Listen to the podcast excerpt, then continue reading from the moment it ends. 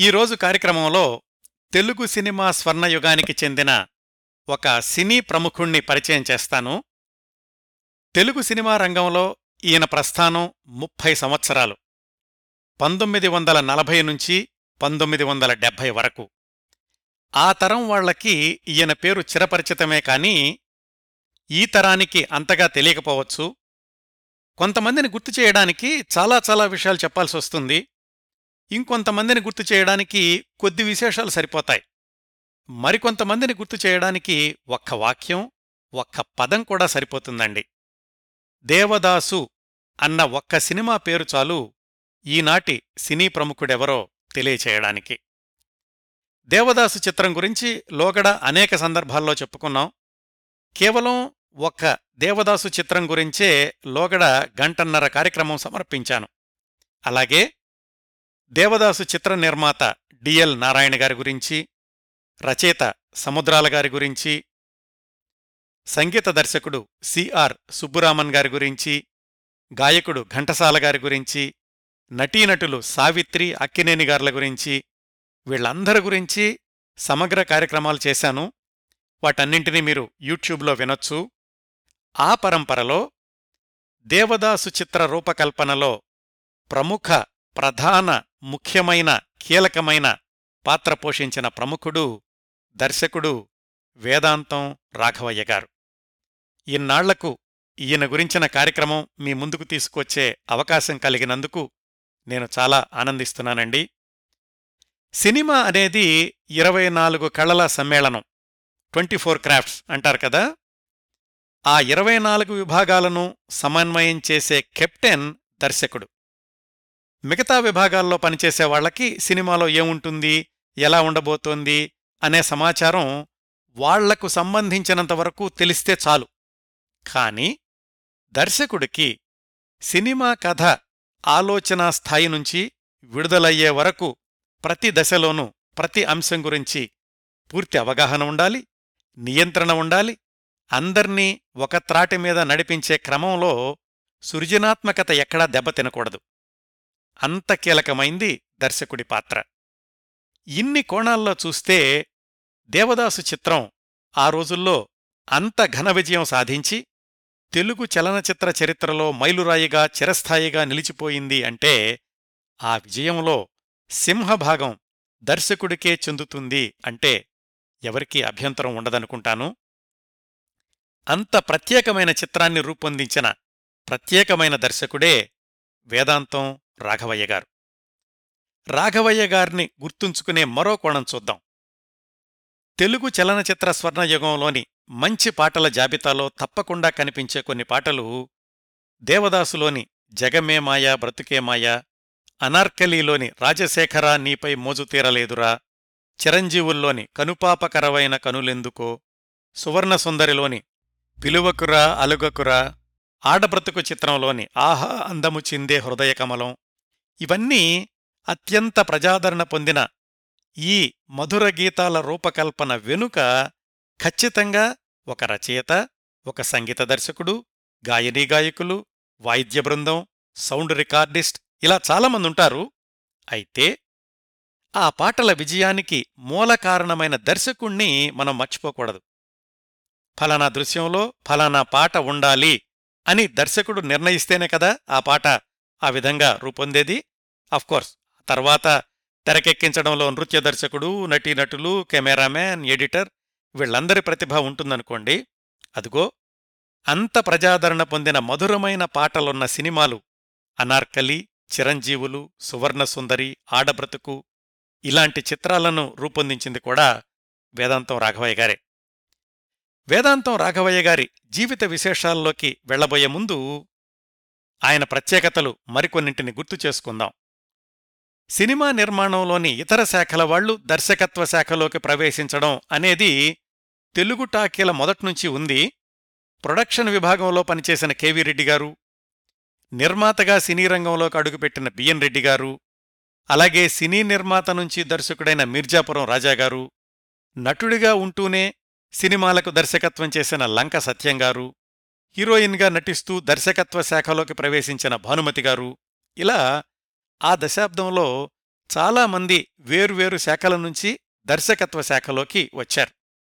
అయితే ఒక నృత్య దర్శకుడు దర్శకుడిగా మారడం అనేది వేదాంతం రాఘవయ్య గారితోనే ప్రారంభమైంది అని విశ్లేషకుల అంచనా. కేవలం రికార్డు కోసం దర్శకుడవడమే కాదు విజయవంతమైన దర్శకుడై చరిత్రలో నిలిచిపోయే సినిమాలను రూపొందించిన ఘనత కూడా వేదాంతం రాఘవయ్య గారిదే. ఇంకా చెప్పుకోవాలంటే సాంఘికాలు జానపదాలు పౌరాణికాలు హాస్య చిత్రాలు విషాదాంత చిత్రాలు అన్ని రకాల చిత్రాల్లో కూడా తనదైన ముద్ర వేశారు రాఘవయ్య గారు. ముప్పై ఏళ్ళ సినీ జీవితంలో పది సంవత్సరాలు నృత్య దర్శకుడైతే ఇరవై సంవత్సరాలు దర్శకుడిగా కొనసాగారు వేదాంతం రాఘవయ్య గారు. ఆ ఇరవై సంవత్సరాల్లో ముప్పై ఐదు పైగా చిత్రాలకు దర్శకత్వం చేశారు రాఘవయ్య గారు. వాటిల్లో అధిక శాతం తెలుగు చిత్రాలే అయినప్పటికీ ఎనిమిది తమిళ చిత్రాలు కన్నడ హిందీ మరాఠీ భాషల్లో ఒక్కొక్క చిత్రానికి దర్శకత్వం చేశారు. ఆయన దర్శకత్వం చేసిన మొత్తం సినిమాల్లో ఎనభై శాతం సినిమాల్లో ఏఎన్ఆర్ ఎన్టీఆర్ కాంతారావు గారులు మాత్రమే హీరోలుగా నటించారు. ఇప్పటికీ సినిమా అభిమానులు గుర్తుపెట్టుకునే మంచి సినిమాలను రూపొందించిన వేదాంతం రాఘవయ్య గారి దర్శకత్వ ప్రయాణంలో మొదటి పది సంవత్సరాలు అంటే పంతొమ్మిది వందల యాభై నుంచి పంతొమ్మిది వందల అరవై వరకు దర్శకత్వ జీవితం అని మాత్రమే అంటున్నానండి ఆ పది సంవత్సరాల్లో ఆయన విజయవంతమైన సినిమాలు మరపురాని పాటలు మంచి సినిమాలు చరిత్రలో నిలిచిపోయే సినిమాలు వచ్చాయి. ఆయన దర్శకత్వ ప్రయాణంలోని రెండో అర్ధభాగం పంతొమ్మిది వందల అరవై పంతొమ్మిది వందల డెబ్భై ఆ దశాబ్దంలో మొట్టమొదటి దశాబ్దంలో వచ్చినన్ని ప్రజారంజకమైన సినిమాలు రాలేదు అని మనం ఒప్పుకుని తీరాలి. కళాఖండాల్లాంటి చిత్రాలను రూపొందించిన రాఘవయ్య గారి చిట్ట చివరి చిత్రం భలే ఎత్తు చివరికి చిత్తు లాంటి సాదాసీదా సినిమా కావడం ఆయన అభిమానుల్ని చాలా ఆశ్చర్యపరిచింది. తెలుగు చలనచిత్ర చరిత్రలో తనకంటూ ఒక అధ్యాయాన్ని రచించుకున్న వేదాంతం రాఘవయ్య గారు చదువుకుంది కేవలం ఐదో తరగతి మాత్రమే. ఊహ తెలిసిన దగ్గర్నుంచి అంటే ఐదారేళ్ళ వయసు నుంచే ఆయన ఆట పాట చదువు సంధ్య అన్నీ కూచిపూడి నాట్యమే అన్నట్లుగా ఎదిగారు.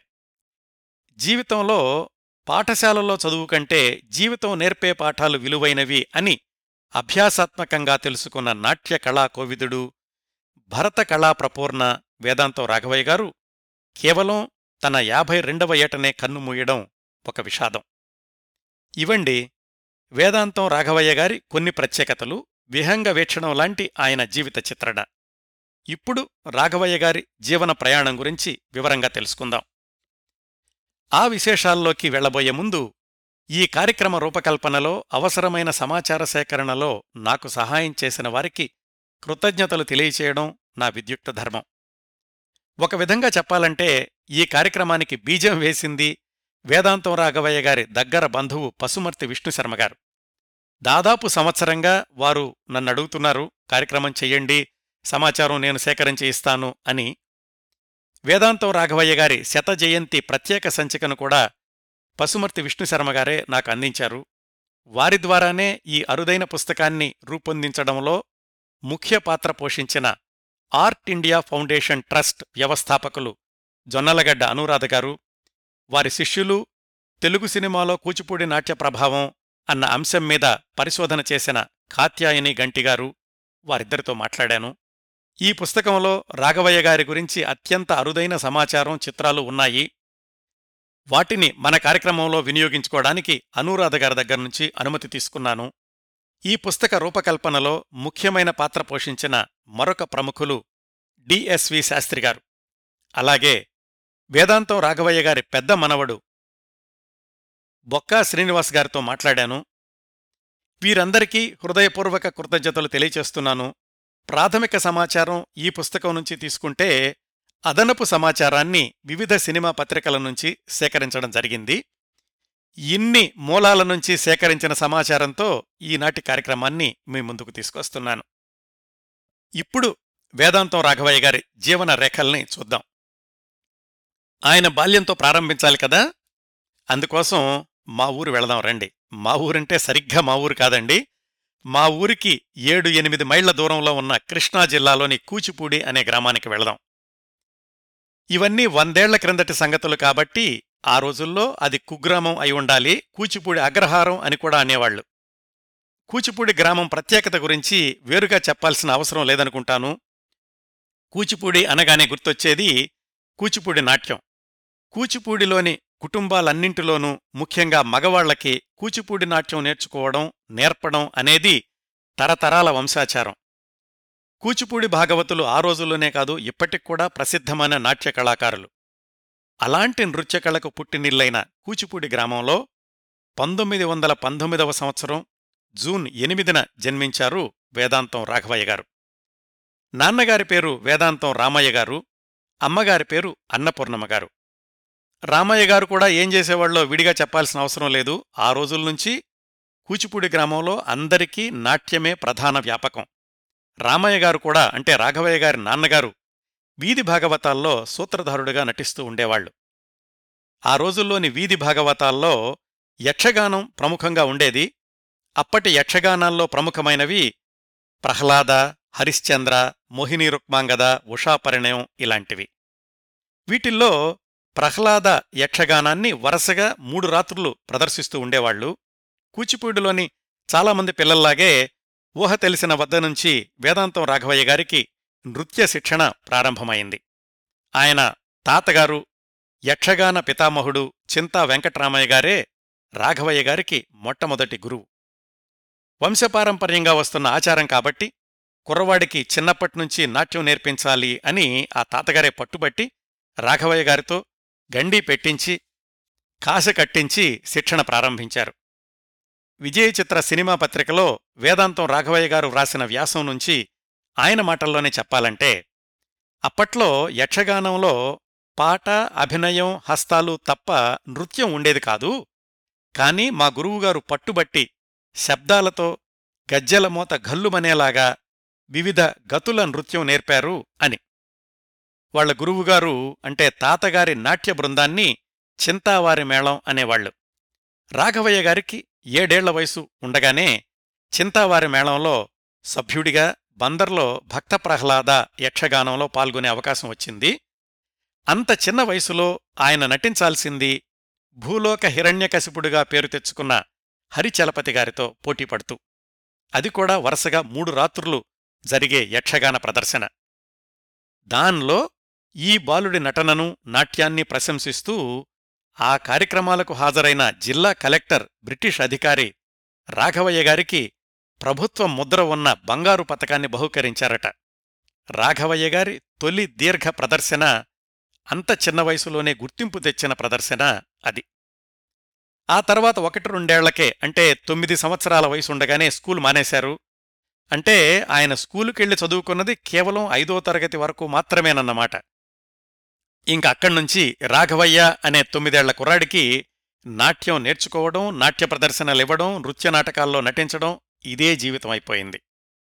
ఊరూరు తిరుగుతూ ప్రదర్శనలిస్తుండేవాళ్ళు సుమారుగా పన్నెండేళ్ళ వయసున్నప్పుడు గుడివాడ దగ్గర పెదపాడు అనే గ్రామంలో హనుమ జయంతి ఉత్సవాలు జరుగుతున్నాయి. వాటిని ఏర్పాటు చేసింది శిష్ట్ల చంద్రమౌళీశ్వర శాస్త్రిగారు ఆ కార్యక్రమంలో చింతావారి బృందం ప్రదర్శించిన ఉషా పరిణయంలో ఉషాకన్య అనే స్త్రీ పాత్రను పోషించారు రాఘవయ్య గారు. బాలనటుడి నుంచి ఒక మెట్టు ఎదిగాక రాఘవయ్య గారికి బాగా పేరు తెచ్చిపెట్టింది ఈ ఉషాకన్య పాత్ర.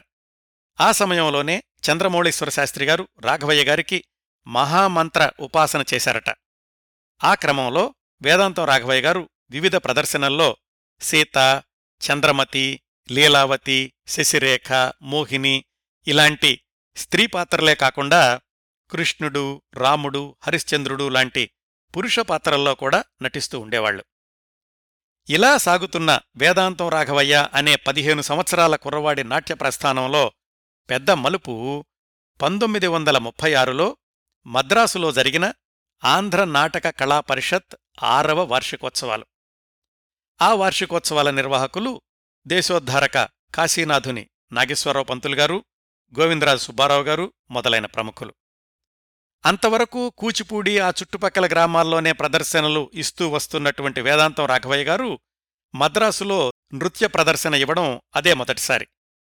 దాన్ని సాధ్యపడేలాగా చేసింది అప్పటికే కృష్ణా జిల్లాలో నాటక ప్రదర్శనల ఏర్పాట్లలో ప్రముఖ పాత్ర వహిస్తూ మద్రాసు వెళ్ళిన గూడవల్లి రామబ్రహ్మంగారు ఆయన ప్రోద్బలంతో మద్రాసు వెళ్ళి చింతా వెంకట్రామయ్య గారి బృందం ఉషాపరిణయం యక్షగానాన్ని ప్రదర్శించారు. అందులో ప్రధాన పాత్ర ఉషాకన్యగా వేదాంతం రాఘవయ్య గారు అభినయించారు. స్థానం నరసింహారావు గారు బళ్ళారి రాఘవ గారు అద్దంకి శ్రీరామ్మూర్తి గారు కపిలవాయి రామనాథశాస్త్రి గారు ఇలాంటి ప్రముఖుల ప్రదర్శనలున్న ఆ ఉత్సవాల్లో వేదాంతం రాఘవయ్య గారు పాల్గొన్న ఉషాపరిణయానికి బహుమతి లభించడమే కాక న్యాయ నిర్ణేతలు రాఘవయ్య గారిని ఉత్తమ కళాకారుడిగా గుర్తించి ప్రథమ బహుమతిని ఇచ్చారు. బంగారు పతకాన్నిచ్చింది నాగేశ్వరరావు పంతులు గారైతే రాఘవయ్య గారిని సన్మానించింది రాగిణీదేవి అనే అలనాటి ప్రసిద్ధ నాట్య కళాకారిణి.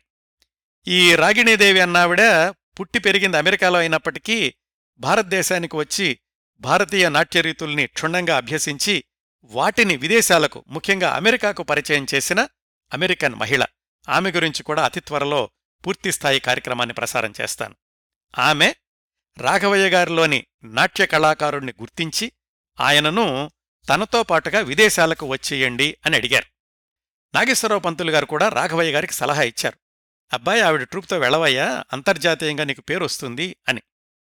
ఇవన్నీ గమనిస్తున్న గురువుగారు చింతా వెంకటరామయ్య గారికి భయం వేసింది. నిజంగానే వీడు వెళ్ళిపోతాడేమో అని. మరో ఆలోచనకు తావివ్వకుండా వెంటనే రాఘవయ్య గారిని మిగతా బృందాన్ని తీసుకుని ఆయన కూచిపూడి వచ్చేశారు. ఎందుకంటే రాఘవయ్య గారు లేకపోతే చింతావారి మేళంలో ఆ లోటుని ఇంకెవరు కూడా భర్తీ చేయలేరు. అంత ప్రాధాన్యత ఉండేది వేదాంతం రాఘవయ్య గారికి ఆ రోజుల్లో. అయితే రాఘవయ్య గారు మద్రాసులో ఇచ్చిన ప్రదర్శన ఆనాటి సినిమా దర్శకులు చాలామందిని ఆకర్షించింది. ఆనాటి సినిమాల్లో పాటలు పాడేవాళ్ళు బాగానే ఉండేవాళ్ళు గాని నృత్యం చేసేవాళ్ళు ముఖ్యంగా శాస్త్రీయ నృత్యం లోతుగా తెలిసినవాళ్ళు చాలా తక్కువగా ఉండేవాళ్ళు అలా కథానుగుణంగా తన సినిమాలో కూచిపూడి నాట్యం ఉంటే బావుంటుంది అని భావించిన దర్శకుడు చిత్రపు నరసింహారావు గారు ఈయన గురించి కూడా నేను లోగడ ప్రసారం చేసిన చిత్రపు నారాయణమూర్తి గారి గురించిన కార్యక్రమంలో తెలుసుకున్నాం. ఆయనది కూడా బందరే కూచిపూడి దగ్గర. ఆయన తను తీస్తున్న మోహిని రుక్మాంగద అనే సినిమాలో బాలగోపాల తరంగం కోసమని రాఘవయ్య గారిని మద్రాసు తీసుకెళ్ళారు. స్త్రీ పాత్ర రాఘవయ్య గారు రంగస్థలం మీద చేసినట్లే నృత్యం చేశారు డైరెక్ట్ టేక్లో అయిపోయింది. అయితే ఆ నాట్యాన్ని ప్రేక్షకులు ఏమాత్రం ఆదరించలేదు సరికదా అది ఆ సినిమాలో ఉండడం హాస్యాస్పదం అయింది రాఘవయ్య గారు కూడా థియేటర్లో ఆ సినిమాని తను నృత్యం చేసిన ఆ భాగాన్ని చూసి భరించలేకపోయారు. ఇంకెప్పుడూ సినిమాల ఛాయలకైనా వెళ్ళకూడదు అని నిర్ణయించుకున్నారు. ఇదంతా పంతొమ్మిది వందల ముప్పై ఏడులో ఆయనకు పద్దెనిమిది సంవత్సరాల వయసులో జరిగిన సంఘటన. అయితే గూడవల్లి రామబ్రహ్మం గారు మాత్రం రాఘవయ్య గారిని వదిలిపెట్టలేదు. ఆయన తన తొలి చిత్రం మాలపిల్లలో ఒక నృత్యం చెయ్యాలి అని రాఘవయ్య గారిని అడిగారు. ఆయన ససేమిరా రాను అని చెప్పేశారు. పంతొమ్మిది వందల ముప్పై ఎనిమిదిలో మాలపిల్ల విడుదలయ్యాక దాని విజయంతో వెంటనే రైతుబిడ్డ చిత్రాన్ని ప్రారంభించారు గూడవల్లి రామబ్రహ్మం గారు. ఈసారి ఎలాగైనా వేదాంతం రాఘవయ్య గారితో తన సినిమాలో ఒక పాత్ర వేయించాలి అని నిర్ణయించుకున్నారు గూడవల్లి రామబ్రహ్మం గారు. రైతుబిడ్డ చిత్రంలో కొన్ని పాత్రలకు నటీనటుల్ని ఎంపిక చేసే క్రమంలో ఒకసారి బెజవాడ వచ్చారు గారు. వేదాంతం రాఘవయ్య అనే ఇరవై ఏళ్ళ కుర్రాణ్ణి కూచిపూడిలో వాళ్ళింటికెళ్ళి సినిమాల్లో వేషం వేద్దువుగాన్రా అని ఆహ్వానించడం అసాధ్యం అని ఆయనకు తెలుసు. ఎందుకంటే గతంలోని చేదు అనుభవాలతో పెద్దవాళ్ళు ఆయన్ను వెళ్ళనివ్వరు అందుకని రామబ్రహ్మంగారు ఏం చేశారంటే కారులో రాత్రిపూట కూచిపూడి వెళ్ళి గ్రామ శివార్లలో కారును ఆపి రహస్యంగా రాఘవయ్య గారికి కబురు చేశారు. ఆయన కారు దగ్గరికి రాగానే కారులో ఎక్కించుకుని పదవయ్య బెజవాడ వరకు వెళదామని తీసుకెళ్ళి అక్కడ రాఘవయ్య గారితో కాంట్రాక్ట్ రాయించుకున్నారు రైతు బిడ్డ చిత్రంలో నటించడానికి. అట్లా వేదాంతం రాఘవయ్య గారు నటించిన రెండో చిత్రం రైతు బిడ్డ. ఇది పంతొమ్మిది వందల ముప్పై తొమ్మిదిలో విడుదలయింది దానిలో రాఘవయ్య గారు కూచిపూడి గురువుగానే నటించారు. కూచిపూడి అయ్యవారు అని కూడా పాటల పుస్తకంలో ఉంటుంది. నటి సుందరమ్మకు కూచిపూడి నృత్యం నేర్పే దృశ్యాల్లో నటించడంతో పాటుగా రాఘవయ్య గారు దశావతార శబ్దాన్ని అభినయిస్తారు ఈ చిత్రంలో. తెలుగు టాకేల తొలి దశాబ్దంలో కూచిపూడి నృత్యం ఉన్న తొలి చిత్రం రైతు బిడ్డే అయి ఉంటుందని విశ్లేషకుల అభిప్రాయం. ఇది కూడా వేదాంతం రాఘవయ్య గారి ప్రత్యేకతగానే చెప్పుకోవచ్చు. రైతు బిడ్డ సినిమా విజయవంతమైంది రాఘవయ్య గారి నృత్యానికి కూడా పేరు తెచ్చిపెట్టింది. అయితే సినిమాల్లో కొనసాగాలి అనేది రాఘవయ్య గారి లక్ష్యం కాదు కాబట్టి మళ్ళీ కూచిపూడి వచ్చేశారు. ఈ సినిమాల వల్ల ఇతరత్ర ప్రదర్శనల వల్ల తరచూ మద్రాసు వెళ్ళి వస్తుండటంతోటి ప్రాచ్యదేశాల నృత్యరీతుల్ని అంటే ఓరియంటల్ డాన్సెస్ని గమనించే అవకాశం వచ్చింది రాఘవయ్య గారికి. దాని మూలంగా సంప్రదాయబద్ధంగా వస్తున్న కూచిపూడి నృత్యంలో అధునాతన పోకడలు ప్రవేశపెట్టాలి అనిపించింది రాఘవయ్య గారికి. తనకంటే కొంచెం చిన్నవాళ్ళైన వెంపటి పెద్ద సత్యం పసుమర్తి కృష్ణమూర్తి గారులతో కలిసి ప్రభాకర నాట్య మండలి అనే నాట్య సంస్థను ప్రారంభించారు. ఇప్పుడు ఈ రైతుబిడ్డ సినిమా అయిపోగానే. అప్పటికే వెంపటి పెద్ద సత్యం గారు మీరాబాయి చిత్రంలో ఒక నృత్యం చేశారు. మద్రాసులో భరతనాట్యంలోనూ అలాగే అడవి బాపిరాజు గారి దగ్గర చిత్రకళలో కూడా శిక్షణ తీసుకున్నారు. పశుమర్తి కృష్ణమూర్తి గారేమో చిన్న చిన్న నాట్య బృందాలతో కలిసి ప్రదర్శనలు ఇస్తున్నారు. సాధారణంగా కూచిపూడిలో నాట్య బృందాలు ఏర్పడితే వాటికి ఆ సంస్థ పెద్ద ఇంటి పేరు పెట్టడం అలవాటు. అంటే చింతావారి మేళం అలాగన్నమాట. మొట్టమొదటిసారిగా ఆ రోజుల్లో ఆ సాంప్రదాయానికి భిన్నంగా ఎవరి ఇంటి పేరు లేకుండా ప్రభాకర నాట్య మండలిని మొదలుపెట్టింది వేదాంతం రాఘవయ్య గారు వెంపటి పెదసత్యం గారు పసుమర్తి కృష్ణమూర్తి గారు. వీళ్ళు తీసుకున్న ఇంకొక వినూత్న నిర్ణయం ఏమిటంటే తమ బృందంలో కూచిపూడి నృత్య శిక్షణ నేపథ్యం లేని వాళ్ళను కూడా చేర్చుకోవడం. అలా వాళ్ళు తమలో చేర్చుకున్న కళాకారుల్లో తర్వాత రోజుల్లో ప్రముఖ హాస్యనటుడైన కస్తూరి శివరావు గారు కూడా ఉన్నారు. అలాగే ప్రభాకర నాట్యమండలి తరఫున వివిధ గ్రామాలు పట్టణాల్లో ప్రదర్శనలివ్వడం ప్రారంభించారు. ఒక నాట్య యాత్ర అంటే ఒక టూర్ పూర్తి కాగానే వెంపటి పెద్ద సత్యం గారికి పిలుపు రావడంతో ఆయన మద్రాసు వెళ్ళిపోయారు. వేదాంతం రాఘవయ్య గారు పశుమర్తి కృష్ణమూర్తి గారు ఆ సంస్థను మరొక రెండు మూడు సంవత్సరాలు కొనసాగించారు. పంతొమ్మిది వందల నలభై మూడులో రాఘవయ్య గారికి మద్రాసు నుంచి ఒకేసారి రెండు అవకాశాలొచ్చాయి. మొదటిది ఘంటసాల బలరామయ్య గారి గరుడ గర్వభంగం అనే చిత్రంలో గరుత్మంతుడి పాత్ర ప్రధాన పాత్ర ధరించడానికి. రెండోది గూడవల్లి రామబ్రహ్మం గారి పంతులమ్మ చిత్రంలో నృత్యాలు రూపొందించడానికి అంటే నృత్య దర్శకుడన్నమాట. అప్పటికే కూచిపూడి నాట్యాల్లో ప్రయోగాలు చేస్తున్న రాఘవయ్య గారికి ఈ రెండు అవకాశాలు కూడా నచ్చడంతోటి మళ్ళీ మద్రాసు ప్రయాణం కట్టారు. ఈసారి ప్రయాణం ఇంకా ఆయన మిగతా జీవితాన్ని మద్రాసుకే అంకితం చేస్తుంది అని ఆయన అప్పుడు ఊహించి ఉండరు. ఈ రెండు సినిమాల పనుల్లో మద్రాసులో ఉన్నప్పుడు రంగస్థల నాట్య ప్రదర్శనలు మానడం ఇష్టం లేక పెద్ద సత్యం గారితో కలిసి ముప్పై మంది సభ్యుల్ని కూడగట్టుకుని బెంగుళూరు రాయలసీమ ఇలాంటి ప్రాంతాలకు కూడా వెళ్ళి నాట్య ప్రదర్శనలిస్తుండేవాళ్ళు టంగుటూరు ప్రకాశం పంతులు గారు బులుసు సాంబమూర్తి గార్ల ప్రోత్సాహంతోటి మద్రాసులోనే కూచిపూడి కళా విజ్ఞాన కేంద్రం అనే సంస్థను స్థాపించారు. అయితే వివిధ కారణాల వల్ల ఆ సంస్థ ఎక్కువ కాలం కొనసాగలేదు. ఈలోగా రాఘవయ్య గారు తెలుగు సినిమాల్లో నృత్య దర్శకుడిగా స్థిరపడిపోయారు. అవకాశం వచ్చినప్పుడు చిన్న చిన్న వేషాలు కూడా వేశారు. ఆయన నృత్య దర్శకత్వంలో వచ్చిన సూపర్ హిట్ చిత్రం స్వర్గసీమ. దీనిలో భానుమతి గారిది ప్రధాన పాత్ర. ఆమెకేమో నాట్యంలో అస్సలు ప్రవేశం లేదు. స్వర్గసీమలో కూచిపూడి శైలిలో ప్రదర్శించాల్సిన వీధి నాటకం ఉంది.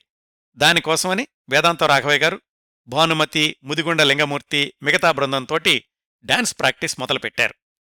ఆయన ఎగురుతూ తనలాగే చెయ్యాలని అందరికీ సూచిస్తూ ఉండేవాళ్ళు మొట్టమొదటి రోజే అలాంటి శిక్షణ ఉదయం నుంచి సాయంకాలం దాకా రాఘవయ్య గారి సూచనల మేరకు ఎగురుతూ డాన్స్ ప్రాక్టీస్ చేసేసరికి నాకు విపరీతమైన జ్వరం వచ్చేసింది అని భానుమతి గారు తన ఆత్మకథలో రాసుకున్నారు.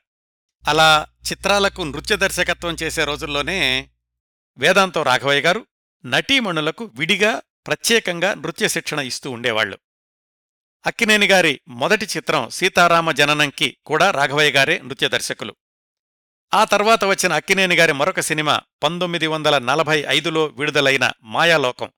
ఆ చిత్రానికి నృత్య దర్శకుడిగానే కాకుండా అందులో చిన్న పాత్ర కూడా పోషించారు. అది అక్కినేని గారికి తాత అయ్యేటటువంటి పాత్ర. అప్పటినుంచి రాఘవయ్య గారిని అక్కినేని గారు తాత అని పిలవడం మొదలుపెట్టారు. నిజానికి వేదాంతం రాఘవయ్య గారు అక్కినేని గారి కంటే కేవలం నాలుగు సంవత్సరాలు మాత్రమే పెద్ద. నువ్వు నన్ను తాత అని పిలిస్తే అందరూ నేనేదో ముసలాండనుకుంటారు సరదాగా నిన్ను కూడా నేను తాత అని పిలుస్తాను అన్నారు రాఘవయ్య గారు. అప్పట్నుంచి అక్కినేని గారు వేదాంతం రాఘవయ్య గారు ఒకళ్ళనొకళ్ళు తాత అని పిలుచుకుంటూ ఉండేవాళ్ళు ఆ వరుసలో వేదాంతం రాఘవయ్య గారు నృత్య దర్శకత్వం చేసిన మరికొన్ని సినిమాలు పంతొమ్మిది వందల నలభై ఆరు త్యాగయ్య పంతొమ్మిది వందల నలభై ఏడు పల్నాటి యుద్ధం గొల్లభామ యోగివేమన పంతొమ్మిది వందల నలభై ఎనిమిది బాలరాజు రత్నమాల పంతొమ్మిది వందల నలభై తొమ్మిది కీలుగుర్రం లైలా మజ్ను ఇలాంటివి. అంటే పంతొమ్మిది వందల నలభై దశకం రెండో అర్ధభాగంలో వచ్చిన ప్రజాదరణ పొందిన చాలా సినిమాలకు వేదాంతం రాఘవయ్య గారే నృత్య దర్శకత్వం చేశారన్నమాట. భానుమతి ఆమె భర్త రామకృష్ణ గారులు భరణీ పిక్చర్స్ పతాకం పైన నిర్మించిన మొట్టమొదటి చిత్రం పంతొమ్మిది వందల నలభై ఎనిమిదిలో విడుదలైన రత్నమాల నుంచి వేదాంతం రాఘవయ్య గారే వాళ్ళ సినిమాలకు నృత్య దర్శకుడిగా కొనసాగారు. భరణీ పిక్చర్స్లో పనిచేసేటప్పుడు ఆయన కేవలం నృత్య దర్శకుడే కాదు చాలా విభాగాల్లో పనిచేసే అవకాశం వచ్చింది రాఘవయ్య గారికి. డ్రస్సులు కుట్టేవాళ్ళ దగ్గర నుంచి దర్శకుడు రామకృష్ణ గారి దాకా అందరికీ సహాయం చేస్తూ ఉండేవాళ్ళు రాఘవయ్య గారు. ఆ క్రమంలోనే రామకృష్ణ గారి దగ్గర్నుంచి దర్శకత్వ శాఖలోని చాలా మెళకువలు నేర్చుకునే అవకాశం దొరికింది అని రాఘవయ్య గారు ఒకచోట రాసుకున్నారు. భరణి వాళ్ళ లైలా మజ్ను షూటింగ్ సందర్భంలో జరిగిన ఒక సంఘటన గురించి అక్కినేని గారు ఒక వ్యాసంలో రాశారు. ఆ సినిమా చివర్లో ఖయస్ పిచ్చివాడైపోయాక అలాంటి నవ్వు నవ్వాలి. అక్కినేని గారికి అలాగా పిచ్చి నవ్వు నవ్వడం చేతకాకపోతే దర్శకత్వ శాఖలో అసిస్టెంటుగా ఉన్న రాఘవయ్య గారే ఒకటికి పదిసార్లు గొక్క తిప్పుకోకుండా పిచ్చివాడిలాగా ఎలా నవ్వాలో చూపించాకనే అక్కినేని గారు ఆ సీన్ చేయగలిగారట. బహుశా భరణీ సంస్థలో రాఘవయ్య గారు ఇలాగ వివిధ శాఖల్లో పనిచేయడంతో దర్శకత్వ శాఖ ఆయన్ను బాగా ఆకర్షించింది. కేవలం తెలుగు సినిమాలే కాకుండా తమిళ చిత్రాల్లో కూడా డాన్స్ డైరెక్టర్గా అవకాశాలు వస్తుండేవి రాఘవయ్య గారికి. వాటిల్లో ఒకటి కె. రామనాథ్ దర్శకత్వం చేసిన జూపిటర్ వాళ్ళ కన్నియన్ కాదలి. పంతొమ్మిది వందల నలభై తొమ్మిదిలో విడుదలైంది. ఆ చిత్రాన్ని కూడా కేవలం నృత్య దర్శకత్వమే కాకుండా రామ్నాథ్ గారి దగ్గర టేకింగ్ టెక్నిక్స్ నేర్చుకున్నాను అని వేదాంతం రాఘయ్య గారు వ్రాసుకున్నారు. కె. రామ్నాథ్ గారి గురించి కూడా లోగడ సమగ్ర కార్యక్రమం ప్రసారం చేశాను. ఇలా పంతొమ్మిది వందల యాభై వచ్చేసరికి వేదాంతం రాఘవయ్య గారికి చిత్ర పరిశ్రమలో పదేళ్ళ అనుభవం వచ్చింది. అప్పటికీ ఇరవై సంవత్సరాలుగా నాట్యానుభవం కూడా ఉంది. ఇంత పటిష్టమైన పునాదులు వేసుకున్నాక వేదాంతం రాఘవయ్య గారికి పూర్తిస్థాయి సినీ దర్శకుడిగా మారే అవకాశం వచ్చింది. వచ్చింది అనేకంటే తెచ్చుకున్నారు అనుకోవచ్చు. భరణి పిక్చర్స్లో పనిచేసేటప్పుడు ఇంకా అంతకుముందు నుంచి కూడా నలుగురు సాంకేతిక నిపుణుల మధ్య చక్కటి స్నేహం ఏర్పడింది. ఆ నలుగురు ఎవరంటే ఇప్పుడు మనం మాట్లాడుకుంటున్న నృత్య దర్శకుడు వేదాంతం రాఘవయ్య గారు రచయిత సీనియర్ సముద్రాల గారు సంగీత దర్శకుడు సిఆర్ సుబ్బురామన్ గారు ప్రొడక్షన్ మేనేజర్ డిఎల్ నారాయణ గారు. వీళ్ళు నలుగురు లైలా మజ్ను చిత్రానికి కలిసి పనిచేశారు. ఆ చిత్రం పూర్తయ్యాక ఈ నలుగురు కూడా కలిసి ఒక చిత్ర నిర్మాణ సంస్థను స్థాపించాలి అని అనుకున్నారు. దాని పేరే వినోద పిక్చర్స్. చిత్ర నిర్మాణ సంస్థలో ఎవరు ఏ పని చేయాలి అనే విషయంలో సగం వరకు సందిగ్ధత లేదు. ఎందుకంటే సుబ్బరామన్ గారు సంగీత దర్శకులు సముద్రాల గారు రచన. ఇంకా నిర్మాత దర్శకుడు ఎవరు? ప్రొడక్షన్ మేనేజర్ డిఎల్ నారాయణ గారేమో నిర్మాత స్థానంలోకి వచ్చారు. నృత్య దర్శకుడు వేదాంతం రాఘవయ్య గారు దర్శకుడయ్యారు. ఇట్లా సినీ నిర్మాణంలో కీలకమైన నాలుగు విభాగాల మిత్రులు కలిసి సినిమా నిర్మాణ సంస్థను మొదలుపెట్టడం అనేది తెలుగు సినిమా రంగంలో అదే మొదటిసారి బహుశా అదే చివరిసారి కూడా అయ్యుండాలి ఇదండి పదేళ్ళపాటు నృత్య విభాగంలో ఉన్న వేదాంతం రాఘవయ్య గారు పూర్తిస్థాయి దర్శకుడిగా రూపాంతరం చెందిన వైనం. నలుగురు మిత్రులు కలిసి వినోదా సంస్థ బ్యానర్లో రూపొందించిన మొట్టమొదటి చిత్రం స్త్రీ సాహసం. జానపద చిత్రం. అక్కినే నాగేశ్వరరావు గారు అంజలిదేవి గారు హీరో హీరోయిన్లు.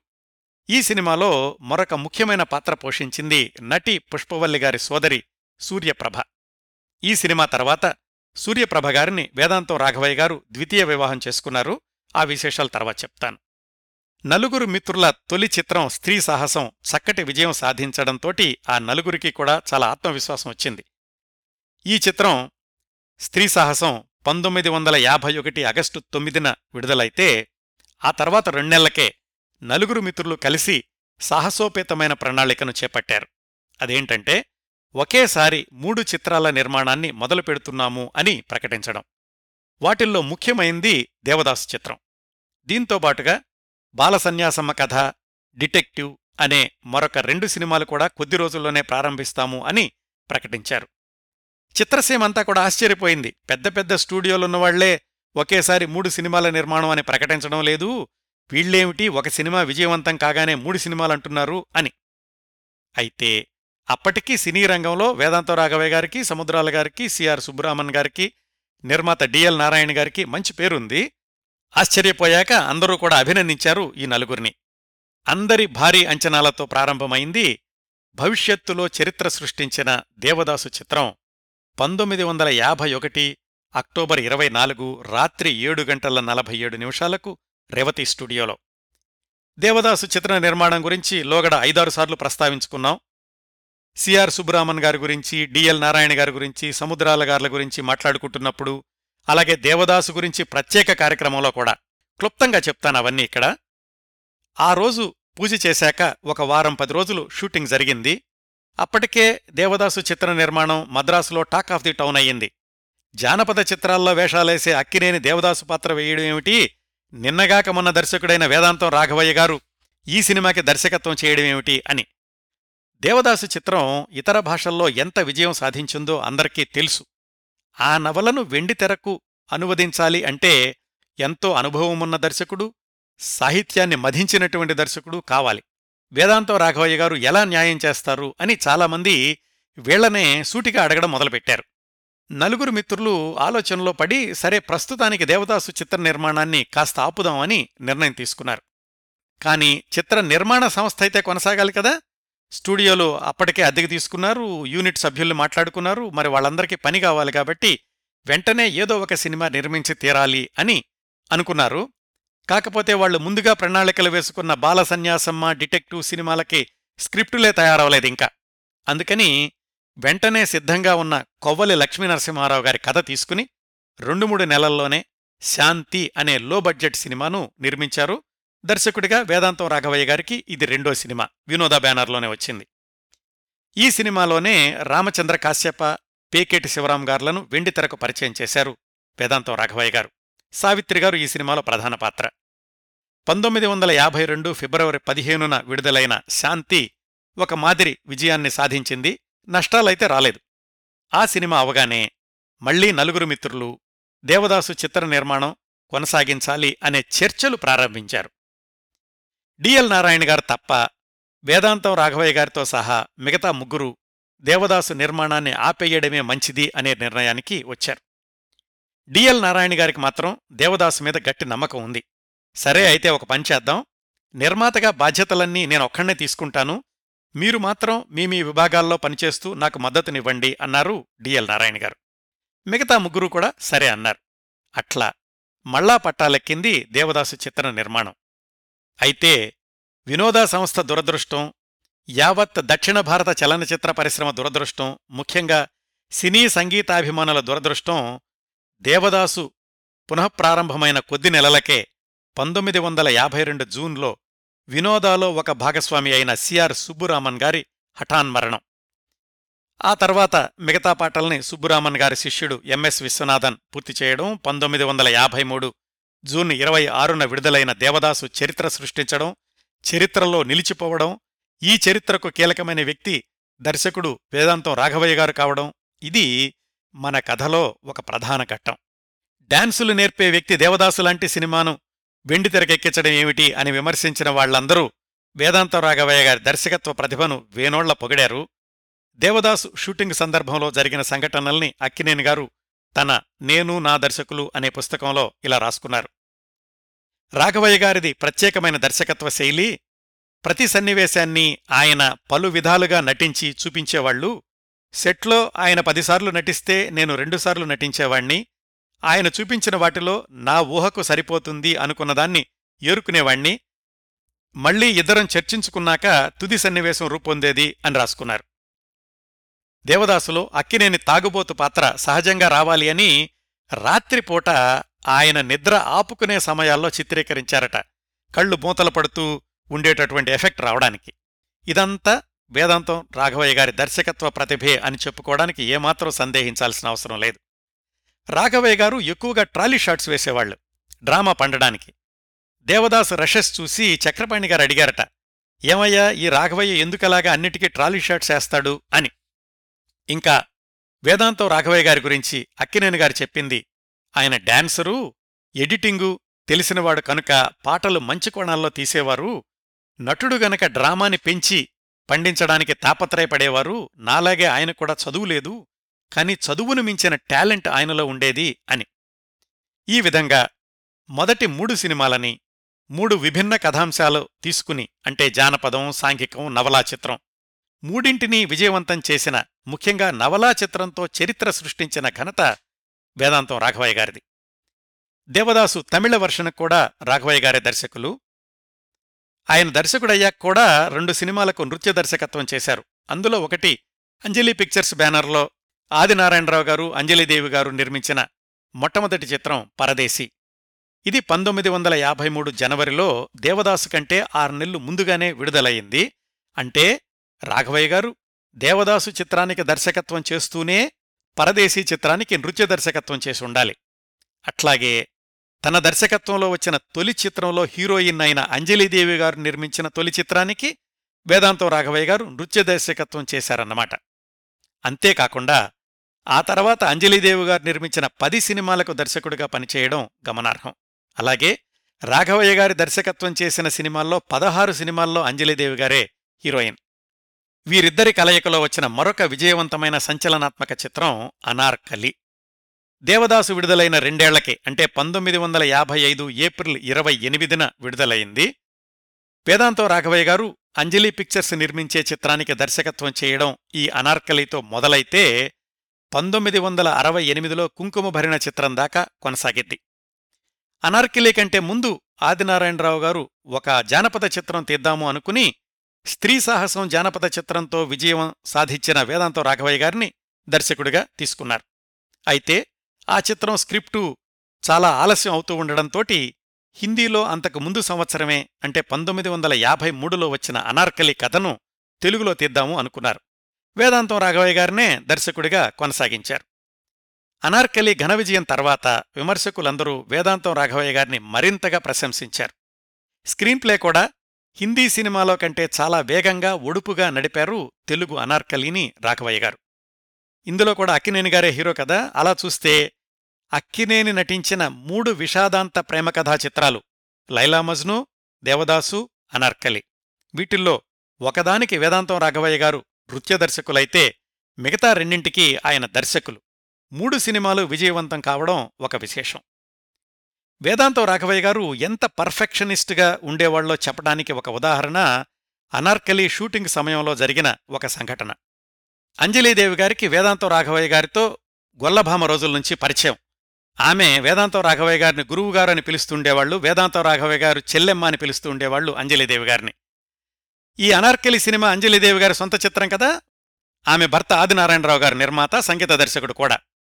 ఈ అనార్కలి షూటింగ్ జరుగుతున్నప్పుడే వేదాంతం రాఘవయ్య గారి పుట్టినరోజు వచ్చింది. అంజలీదేవి గారు ఆయన మీద గురుభావంతోటి మద్రాసులో గొప్ప వ్యాపార సంస్థ పిఆర్ సన్స్ అక్కడికెళ్ళి ఒక రోలెక్స్ బంగారం వాచి బహుమతిగా తీసుకొచ్చి వేదాంతం రాఘవయ్య గారికి ఇచ్చారు. ఆయన చాలా ఆనందపడ్డారు. చెల్లెమ్మ నాకు బహుమతి ఇచ్చింది అని. అంతవరకు బానే ఉంది. ఆ రోజు తీస్తోంది అక్బర్ పాదుషా వారి దర్బారులో అనార్కలి నాట్య సన్నివేశం. మరి కూచిపూడిలో నిష్ణాతులు అప్పటికే దాదాపు ఇరవై సంవత్సరాలుగా అనుభవం ఉన్నటువంటి వేదాంతం రాఘవయ్య గారు అంజలిదేవి గారు చేస్తున్న నృత్యంలో చిన్న చిన్న తప్పులు కనిపెట్టారు. అందుకని టేక్ మీద టేక్ తీసుకోవాల్సి వచ్చింది. ఆయనకి కొన్ని టేకులయ్యాక విపరీతమైన చిరాకొచ్చి కోపంతోటి చేతికున్న రోలెక్స్ వాచీని నేలకేసి కొట్టారు. ఏమవుతుంది? అది కాస్త ముక్కలు ముక్కలయింది. అయితే ఆయన కోపానికి అర్థం ఉంది కాబట్టి అందరూ అర్థం చేసుకున్నారు. అయితే ఆ సినిమాకు అంజలిదేవి గారి భర్త ఆదినారాయణరావు గారి నిర్మాత కూడా కదా? ఆయన ఈ షూటింగ్ ఇక్కడ జరుగుతుంటే మళ్ళా ఆ పిఆర్ సెన్స్ షాపుకు వెళ్ళి మళ్ళీ ఇంకొక రోలెక్స్ గోల్డెన్ వాచ్ కొని దాంతోపాటుగా మామూలు వాచి కూడా ఇంకోటి కొని సెట్స్కొచ్చి వేదాంతం రాఘవయ్య గారికి ఈసారి రెండు వాచీలు బహుకరించి అయ్యా మీరు షూటింగుకు వచ్చినప్పుడు మామూలు వాచి పెట్టుకోండి ఇంటి దగ్గర సరదాగా ఈ రోలెక్స్ వాచి పెట్టుకోండి పగిలిపోకుండా ఉంటుంది అని అన్నారట. రాఘవయ్య గారు కూడా నవ్వేశారనుకోండి. ఇదిగో ఇలాగా ఆయన షూటింగ్స్లో చాలా పర్ఫెక్షనిస్ట్గా ఉండేవాళ్ళు అని కొంతమంది ఆయన్ని సినీ దుర్వాసుడు అని కూడా పిలుస్తూ ఉండేవాళ్ళట ఆ రోజుల్లో. తరువాత ప్రతిభ గల దర్శకుడు ఎలాంటి కథనైనా విజయవంతమైన చిత్రంగా మలచగలడు అనడానికి ఒక ఉదాహరణ మళ్ళీ తరువాతి సంవత్సరమే అంటే పంతొమ్మిది వందల యాభై ఆరులో వేదాంతం రాఘవయ్య గారి దర్శకత్వంలో వచ్చిన భలే రాముడు చిత్రం. ఈ సినిమాకి కొన్ని ప్రత్యేకతలున్నాయండి. హిందీ చిత్రం కిస్మత్ ఆధారంగా తెలుగులో భలే రాముడు తమిళంలో ప్రేమపాశం రెండు చిత్రాల నిర్మాణం ఒకేసారి జరిగింది. రెండింటికి వేదాంతం రాఘవయ్య గారే దర్శకులు. సావిత్రి గిరిజ మాత్రమే రెండు వర్షన్స్లోనూ ఉన్నారు. మిగతా నటీనటులు తెలుగు వర్షన్లో అయితే తెలుగువాళ్ళు తమిళ వర్షన్లో అయితే తమిళవాళ్ళు నటించారు. తెలుగులో అక్కినేని తమిళంలో జమినీ గణేశన్లు హీరోలు. ఈ సినిమా నిర్మాత విఎల్ నరసు అనే తమిళ ఆయన అందుకనేమో బహుశా ముందుగా పంతొమ్మిది వందల యాభై ఆరు మార్చిలో తమిళ వర్షన్ ప్రేమపాశం విడుదల చేసి ఆ తర్వాత నెల రోజులకి పంతొమ్మిది వందల యాభై ఆరు ఏప్రిల్లో తెలుగు వర్షన్ భలే రాముడు విడుదల చేశారు. రెండు భాషల్లో కూడా శతదినోత్సవ చిత్రాలు అయ్యాయి. రాఘవయ్య గారిని విజయవంతమైన దర్శకుడిగా మరొక మెట్టు పైకెక్కించింది ఈ భలేరాముడు చిత్రం. ఇంకొక ఆసక్తికరమైన విషయం ఏమిటంటే ఈ భలేరాముడు చిత్రం విడుదలైన నాలుగైదు నెలలకి జమినీ గణేశన్ సావిత్రి గారులు ప్రెస్ మీట్ పెట్టి అంతవరకు రహస్యంగా ఉంచిన తమ వివాహాన్ని బహిరంగంగా ప్రకటించారు. అలాగే రాముడు సిరీస్లో అగ్గిరాముడు దొంగరాముడు తర్వాత వచ్చింది ఈ భలేరాముడు.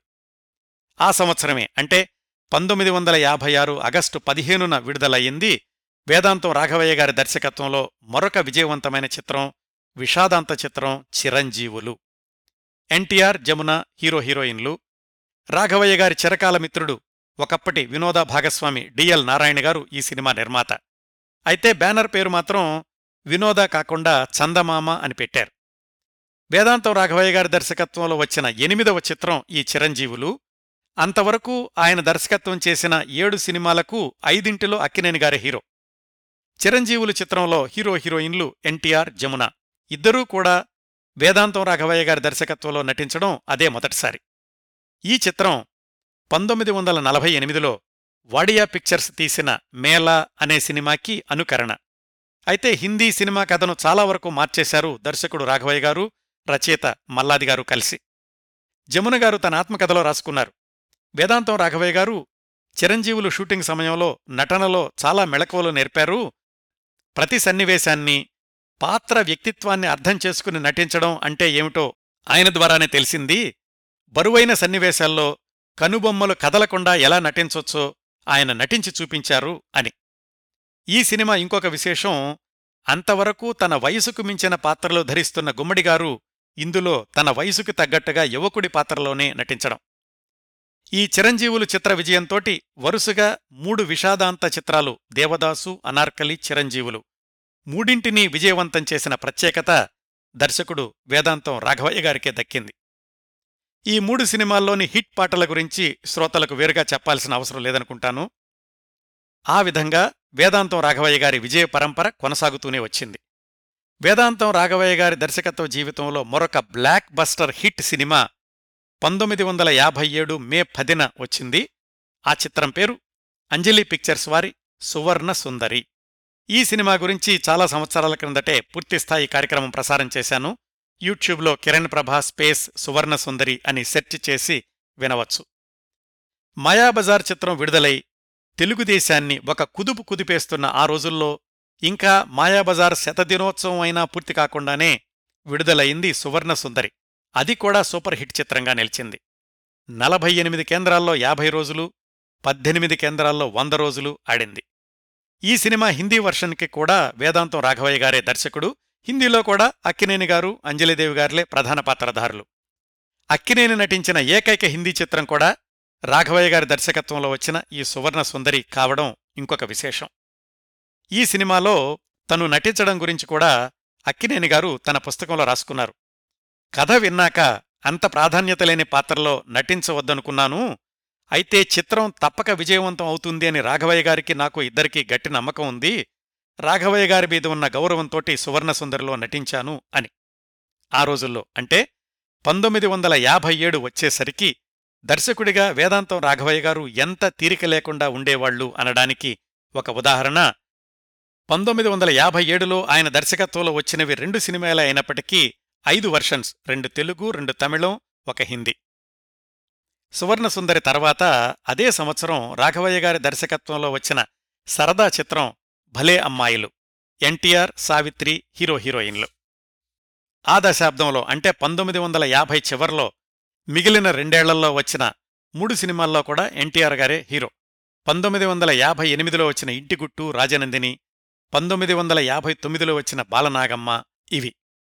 ఎన్టీఆర్ సావిత్రి హీరో హీరోయిన్లుగా వచ్చిన ఇంటిగుట్టు చిత్రానికి ఉన్న ప్రత్యేకత ఏమిటంటే ఆ సినిమా నుంచే ఎన్టీఆర్ గారు మారు వేషాలు వేయడం మొదలయ్యిందంటారు. అలాగే ఎన్టీఆర్ గారు మారు వేషాలు వేస్తే సినిమా విజయవంతం అవుతుంది అనే సెంటిమెంట్ కూడా ఈ ఇంటిగుట్టుతోనే మొదలయిందట దీని దర్శకుడు కూడా వేదాంతం రాఘవయ్య గారు కావడం విశేషం. అలాగే ఇంటిగుట్టు అనేది సంగీత పిక్చర్స్ అనే బ్యానర్కి మొట్టమొదటి చిత్రం. వాళ్ళకే పంతొమ్మిది వందల అరవైలో మరొక విజయవంతమైన విభిన్నమైన చిత్రాన్ని రూపొందించారు రాఘవయ్య గారు. దాని పేరు మామకు తగ్గ అల్లుడు. ఆ రోజుల్లో స్టార్డంలో ఉన్న హీరోయిన్ సావిత్రి గారు హాస్యనటుడు రేలంగి గారు. వాళ్ళిద్దరూ ప్రధాన పాత్రల్లో ఇంకా వేరే హీరో లేకుండా సినిమా తీయడం అనేది కత్తిమీద సాము. ప్రమాదకరమైన ప్రయోగం. అది చేసి విజయం సాధించారు వేదాంతం రాఘవయ్య గారు. మామకత తగ్గ మరొక రెండు విశేషాలు చాలా రోజుల తర్వాత వేదాంతం రాఘవయ్య గారు ఈ సినిమాలో అతి చిన్న పాత్రలో నటించడం. ఆయన వదినగారు పుష్పవల్లి గారికి ఇందులో ఒక ప్రధానమైన పాత్ర ఇవ్వడం. ఆ తర్వాత వరుసగా రెండేళ్ళు అంజలి పిక్చర్స్ వాళ్ళకే నాలుగు చిత్రాలకు దర్శకత్వం చేశారు రాఘవయ్య గారు. పంతొమ్మిది వందల అరవై ఐదులో వచ్చిన జమినీ వారి ఆడబ్రతుకు వేదాంతం రాఘవయ్య గారి దర్శకత్వంలో వచ్చిన మరొక విజయవంతమైన చిత్రం. రెండు కేంద్రాల్లో రజతోత్సవం పది కేంద్రాల్లో శతదినోత్సవాలు జరుపుకుంది ఈ ఆడబతుకు సినిమా. ఎన్టీఆర్ దేవిక కాంతారావు ప్రధాన పాత్రలు. ప్రతిష్టాత్మకమైన జమినీ సంస్థలో నటించడం దేవిక గారికి అది మొదటిసారి. అలాగే ఈ చిత్రానికున్న మరొక ప్రత్యేకత విశ్వనాథన్ రామ్మూర్తి సంగీత దర్శకులు వాళ్ళు జంటగా సంగీత దర్శకత్వం చేసిన చివరి సినిమా కూడా రాఘవయ్య గారి దర్శకత్వంలో వచ్చిన ఈ ఆడబ్రతుకు చిత్రం. దీని తర్వాత ఐదేళ్ళలో అంటే పంతొమ్మిది వందల అరవై ఐదు నుంచి పంతొమ్మిది వందల డెబ్బై వరకు మరొక పది సినిమాలకు రాఘవయ్య గారు దర్శకత్వం చేసినా వాటిల్లో చెప్పుకోదగ్గ విజయం సాధించిన చిత్రాలు లేవు అని ఒప్పుకోవాలి. వేదాంతం రాఘవయ్య గారి దర్శకత్వ జీవితంలో పెద్ద ఘోర పరాజయం రహస్యం చిత్రం.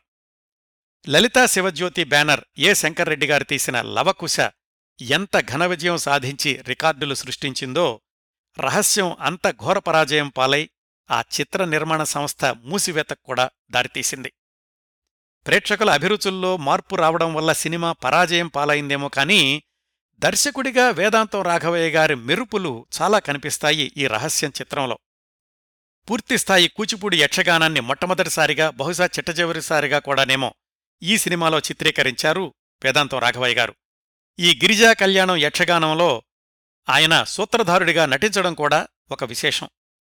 దీని తర్వాత అంజలి పిక్చర్స్ సతీ సుమతి కుంకుమ భరిణ అలాగే కాంతారావు గారి సొంత చిత్రం సప్తస్వరాలు ఇలాంటి సినిమాలకు దర్శకత్వం చేశారు కానీ ఏవీ అంతగా విజయం సాధించలేదు. వేదాంతం రాఘవయ్య గారి దర్శకత్వంలో వచ్చిన చిట్ట చివరి చిత్రం పంతొమ్మిది వందల డెబ్భై ఏప్రిల్ తొమ్మిదిన విడుదలైన భలే ఎత్తు చివరికి చిత్తు. కాంతారావు రాజశ్రీ గార్లు హీరో హీరోయిన్లు. ఈ సినిమా గురించి పెద్దగా చెప్పుకోవాల్సిందేమీ లేదు. పంతొమ్మిది వందల డెబ్భై రెండు అక్టోబర్ పంతొమ్మిదిన మద్రాసు జనరల్ ఆసుపత్రిలో కన్ను మూసేసరికి వేదాంతం రాఘవయ్య గారి వయసు కేవలం యాభై రెండు సంవత్సరాలు. చివరి రెండు సంవత్సరాల్లోనూ ఆయన దర్శకత్వంలో ఏ సినిమా రాలేదు. బహుశా ఆయన జీవితపు చిట్ట చివరి ఐదారు సంవత్సరాల్లో వరుసగా సినిమాలు దెబ్బతినడం కూడా ఆయన్ను బాధించి ఉండవచ్చు. రాఘవయ్య గారి వ్యక్తిగత జీవితానికొస్తే చిన్న వయసులోనే అంటే ఇంకా ఆయన సినిమాల్లోకి రాకముందే పంతొమ్మిది వందల ముప్పై నాలుగు ప్రాంతాల్లో ఆయనకు మేనమామ కుమార్తె శ్రీరామలక్ష్మి గారితో వివాహమైంది. అప్పటికీ ఆయన వయసు కేవలం పదిహేను సంవత్సరాలు. పంతొమ్మిది వందల నలభై ఐదులో మొదటి సంతానం కుమార్తె లలితాదేవి గారు జన్మించారు. ఆ తర్వాత వారికి రాజ్యలక్ష్మి మధుసూదన అనే కుమార్తెలు శ్రీరామచంద్రమూర్తి అనే కుమారుడు జన్మించారు. రాఘవయ్య గారు సినిమాల్లోకి వెళ్ళిన కొత్తలో కొంతకాలం కాపురాన్ని మద్రాసులోనే ఉంచారు కానీ ఆ తర్వాత శ్రీరామలక్ష్మి గారు పిల్లలు కూచిపూడిలోనే నివాసం ఉండేవాళ్ళు రాఘవయ్య గారే తరచూ మద్రాసు నుంచి కూచిపూడి వస్తూ ఉండేవాళ్ళు ఆయన ఊరొచ్చారు అంటే కేవలం వాళ్ళ కుటుంబానికే కాదు ఊళ్ళో వాళ్ళందరికి కూడా పండగ అన్నట్లుగా ఉండేది. చాలా విలాసవంతమైన కారు కూచిపూడి వీధుల్లోకి వచ్చింది అంటే రాఘవయ్య గారు వచ్చినట్లే. పుట్టి పెరిగిన ఊళ్ళో అందరితోటి ఆత్మీయంగా ఉండేవాళ్ళు మద్రాసులో సినీ పరిశ్రమలో ఎంత పేరున్న దర్శకుడైనా స్వగ్రామం వస్తే మామూలు మనిషిగానే అతి నిరాడంబరంగా ఉండేవాళ్ళు ఆయనే అందరిళ్ళకు వెళ్ళి పేరు పేరున పలకరిస్తూ ఉండేవాళ్ళట ఇద్దరు ఆడపిల్లల పెళ్ళిళ్ళు కూడా కూచిపూడిలోనే చేశారు. రాఘవయ్య గారి శ్రీమతి శ్రీరామలక్ష్మి గారు రెండువేల ఐదులో కూచిపూడిలోనే పరమపదించారు. వారి పెద్ద కుమార్తె లలితాదేవి గారు క్రిందటి సంవత్సరము వారి అబ్బాయి శ్రీరామచంద్రమూర్తి గారు రెండు నెలల క్రిందట కన్నుమూశారు. ప్రస్తుతం వారి రెండో కుమార్తె రాజ్యలక్ష్మి గారు విశాఖపట్నంలోనూ మూడవ కుమార్తె మధుసూదన గారు బెంగుళూరులోనూ నివసిస్తున్నారు. వేదాంతం రాఘవయ్య గారి పెద్దల్లుడి బావగారు పసుమర్తి విష్ణుశర్మ గారు. ఆయన ఈ సమాచారం అంతా అందించడంతో పాటుగా వారి ఫోటోలు కూడా పంపించారు మన టాక్షో కోసం. వేదాంతం రాఘవయ్య గారు స్త్రీ సాహసం చిత్రానికి దర్శకత్వం చేసే సమయంలో అందులో నటిస్తున్న సూర్యప్రభ గారితో పరిచయం అయింది అని తెలుసుకున్నాం కదా అది వారి వివాహానికి కూడా దారితీసింది. హిందీ హీరోయిన్ రేఖ గారి తల్లి పుష్పవల్లి గారి గురించి లోగడ పూర్తిస్థాయి కార్యక్రమం ప్రసారం చేశాను. ఆ పుష్పవల్లి గారి చెల్లెలే సూర్యప్రభ గారు. రాఘవయ్య గారిని వివాహం చేసుకున్నాక సూర్యప్రభ గారు సినిమాల్లో నటించడం మానేశారు. అయితే ఆ తర్వాత రాఘవయ్య గారు దర్శకత్వం చేసిన కొన్ని సినిమాల్లో పుష్పవల్లి గారు మాత్రం నటించారు. రాఘవయ్య గారికి సూర్యప్రభ గారికి తొమ్మిది మంది సంతానం ఎనిమిది మంది అమ్మాయిలు ఒక అబ్బాయి. పెద్దమ్మాయి పేరు ప్రతిభ రెండో అమ్మాయి పేరు శుభాదేవి మూడో అమ్మాయి పేరు హేమాదేవి. వీళ్ళు రాసిన వాళ్ళ నాన్నగారి జ్ఞాపకాలు కూడా రాఘవయ్య గారి శతజయంతి ప్రత్యేక సంచికలో ఉన్నాయి. రెండో అమ్మాయి శుభాదేవే శుభ అనే పేరుతోటి చాలా తెలుగు తమిళ కన్నడ మలయాళ సినిమాల్లోనూ కొన్ని హిందీ సినిమాల్లో కూడా నటించారనుకుంటాను. తెలుగులో శుభగారు నటించిన మొదటి చిత్రం గూడు పుఠాణి కృష్ణగారు హీరో. రాఘవయ్య గారు సూర్యప్రభ గారుల మూడవ అమ్మాయి పేరు హేమాదేవి. ఆమె మతాంతర వివాహం చేసుకుని సురయ్య జులైఖాగా పేరు మార్చుకున్నారు. ఆ మతాంతర వివాహానికి రాఘవయ్య గారు ఒప్పుకోలేదు.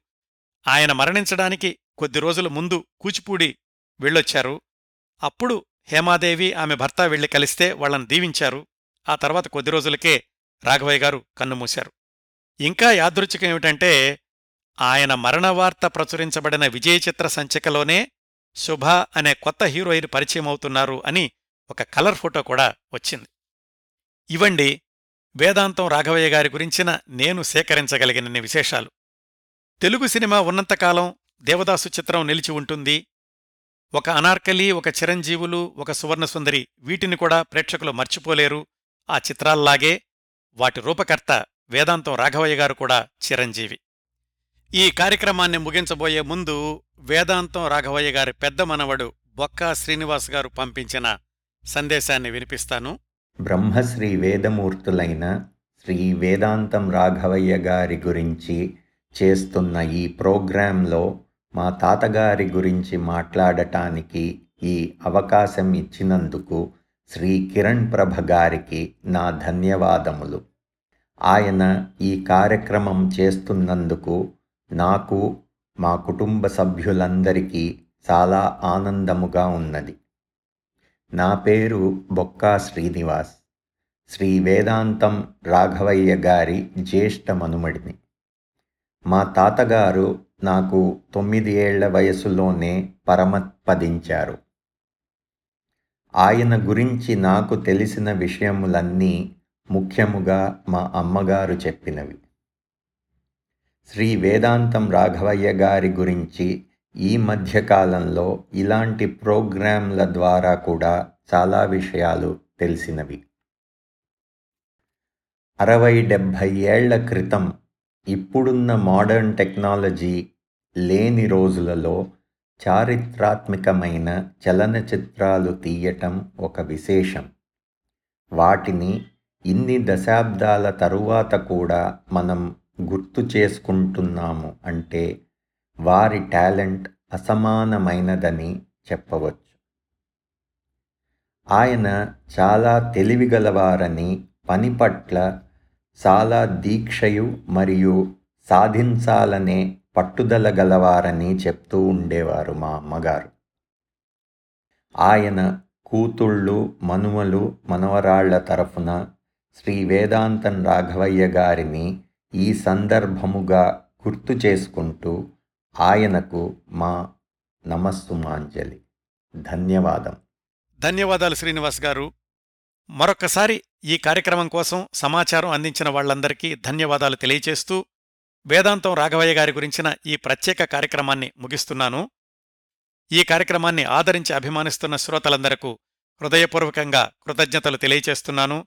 మళ్ళీ వచ్చేవారం మరొక మంచి కార్యక్రమంతో కలుసుకుందాం. అంతవరకు నవ్వుతూ ఉండండి. మీ నవ్వులు పది మందికి పంచండి.